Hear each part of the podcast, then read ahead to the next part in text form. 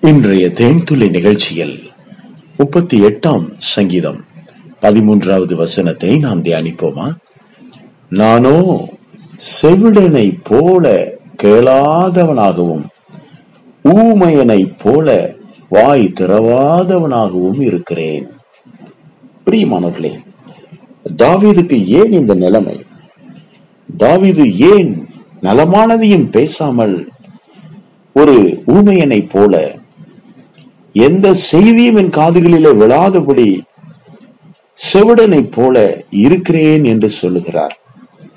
அவருடைய வாழ்வில் பாவத்தின் வஞ்சனையினாலே இப்போது அவர் சரீரத்திலே ஆரோக்கியத்தை இழந்து மிகவும் மோசமான ஒரு நிலைமையில் அவர் இருக்கிற ஒரு சம்பவத்தை அவருடைய கடந்த கால வாழ்க்கையை பற்றி அவர் இங்கே பேசுகிறார்.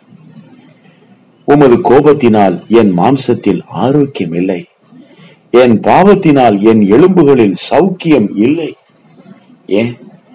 உமது கோபத்தினால் என்ற அந்த வார்த்தையை அவர் சொல்லுகிறார். தேவனை கோபப்படுத்தும்படியாக இவர் ஏதோ காரியங்களை செய்திருக்கிறார். அது தேவனுக்கு விரோதமான பாவம். அது மட்டுமல்ல என் அக்கிரமங்கள் என் தலைக்கு மேலாக பெருகிற்று. அவைகள் பார சுமையை போல என்னால் தாங்கக்கூடாத பாரமாயிருக்கிறது. பாவம் மனிதனை பாரப்படுத்துகிறது. பாவம் மனிதனை சிறைப்பிடித்து வைக்கிறது. பாவம் ஒரு மனிதனை விடுதலை வாழ்க்கையிலிருந்து மிகவும் மோசமான சுயம் நிறைந்த சோர்வுகளால் பாதிக்கப்பட்ட ஒரு பேஷண்ட் போல மாத்தி விடுகிறது. ஆம் பிரியமானவர்களே பாவம் செய்யறதுக்கு முன்னால மனுஷன் ரொம்ப உற்சாகமா சந்தோஷமா இருப்பான். பாவம் செஞ்சது பிறகு பாருங்க அந்த மனிதனுடைய உள்ள படபடன்னு ஆயிடும். அந்த மனிதன் அப்படியே தன் சுய பலத்தையே இழந்து சுய நினைவுகளையே இழந்து அதற்கு அப்படியே அடிமையாக விழுந்து கிடக்கிறதை நம்மால் பார்க்க முடியும். என் மதிகேட்டி நிமித்தம் என் புண்கள் அழுகி நாற்றம் எடுத்தது. மதிகேடான இந்த பாவ வாழ்க்கை ஐயோ என் சரீரத்தில் புண்களை ஏற்படுத்தி அது நாற்றம் எடுக்கும்படிக்கு செய்திருக்கிறது. நான் வேதனைப்பட்டு ஒடுங்கினேன். நாள் முழுவதும் துக்கப்பட்டு திரிகிறேன். ஐயோ பரிதாபம். இந்த தாவிதனுடைய வாழ்க்கை ஏதோ ஒரு காலகட்டத்தில் இப்படி அவர் வியாதியிலேயும் அக்கிரமத்தினாலும் பாவத்தினாலும் இழுக்கப்பட்டு மிக மோசமான நிலைமையில் அவர் இருந்தபோது இந்த சங்கீதத்தை அவர் எழுதுகிறார். அவைகளெல்லாம் நினைத்து பார்த்து அவர் எழுதுகிறார். என் குடல்கள் எரிபந்தமாய் எரிகிறது. என் மாம்சத்தில் ஆரோக்கியம் இல்லை. நான் பலனற்று போனேன். நொறுக்கப்பட்டேன். என் இருதயத்தின் கொந்தளிப்பினால் கதறுகிறேன். அண்டவரே என் எங்களெல்லாம் உமக்கு முன்பாக இருக்கிறது. என் தவிப்பு உமக்கு மறைவாய் இருக்கவில்லை. என் உள்ளம் குழம்பி அலைகிறது. என் பலன் என்னை விட்டு விலகி என் கண்களில் ஒளி முதலாய் இல்லாமல் போயிற்று. பாருங்கள். அப்படி கதறலை பாருங்கள். பாவம் செய்கின்ற பாவம் ஒரு மனிதனை ஆளுகை செய்த பிறகு அந்த மனிதனுடைய வாழ்க்கையை பாருங்கள். இப்படித்தான் கதறலும் குழம்பலும் மிக மோசமான துக்கமும் ஆரோக்கியம் இல்லாத அந்த நிலைமையும் அந்த மனிதனுக்கு வந்தது. இவைகளுக்கு மத்தியில் அவருடைய நண்பர்கள் அவருடைய தோழர்கள் எல்லாருடைய வாதையை பார்த்து விலகி போய்விட்டார்கள். இனத்தார் தூரத்திலே நின்று அவனை பார்க்கிறார்கள். அருகிலே வந்து அவனை ஆறுதல் படுத்தவும் விசாரிக்கவும் யாருமே இல்லை பிரியமானவர்களே. அப்படிப்பட்ட கைவிடப்பட்ட நிலைமையில் இவர் இப்போது சொல்லுகிறார் நானோ செவிடனை போல கேளாதவனாக ஊமையனை போல வாய் தரவாதவனாகவும் இருக்கிறேன். நான் எதை பேசி என்ன செய்ய யார் என் துக்கத்தை கேட்க போறாங்க நான் யார் பேச்சை கேட்டு என்ன செய்ய போறேன்?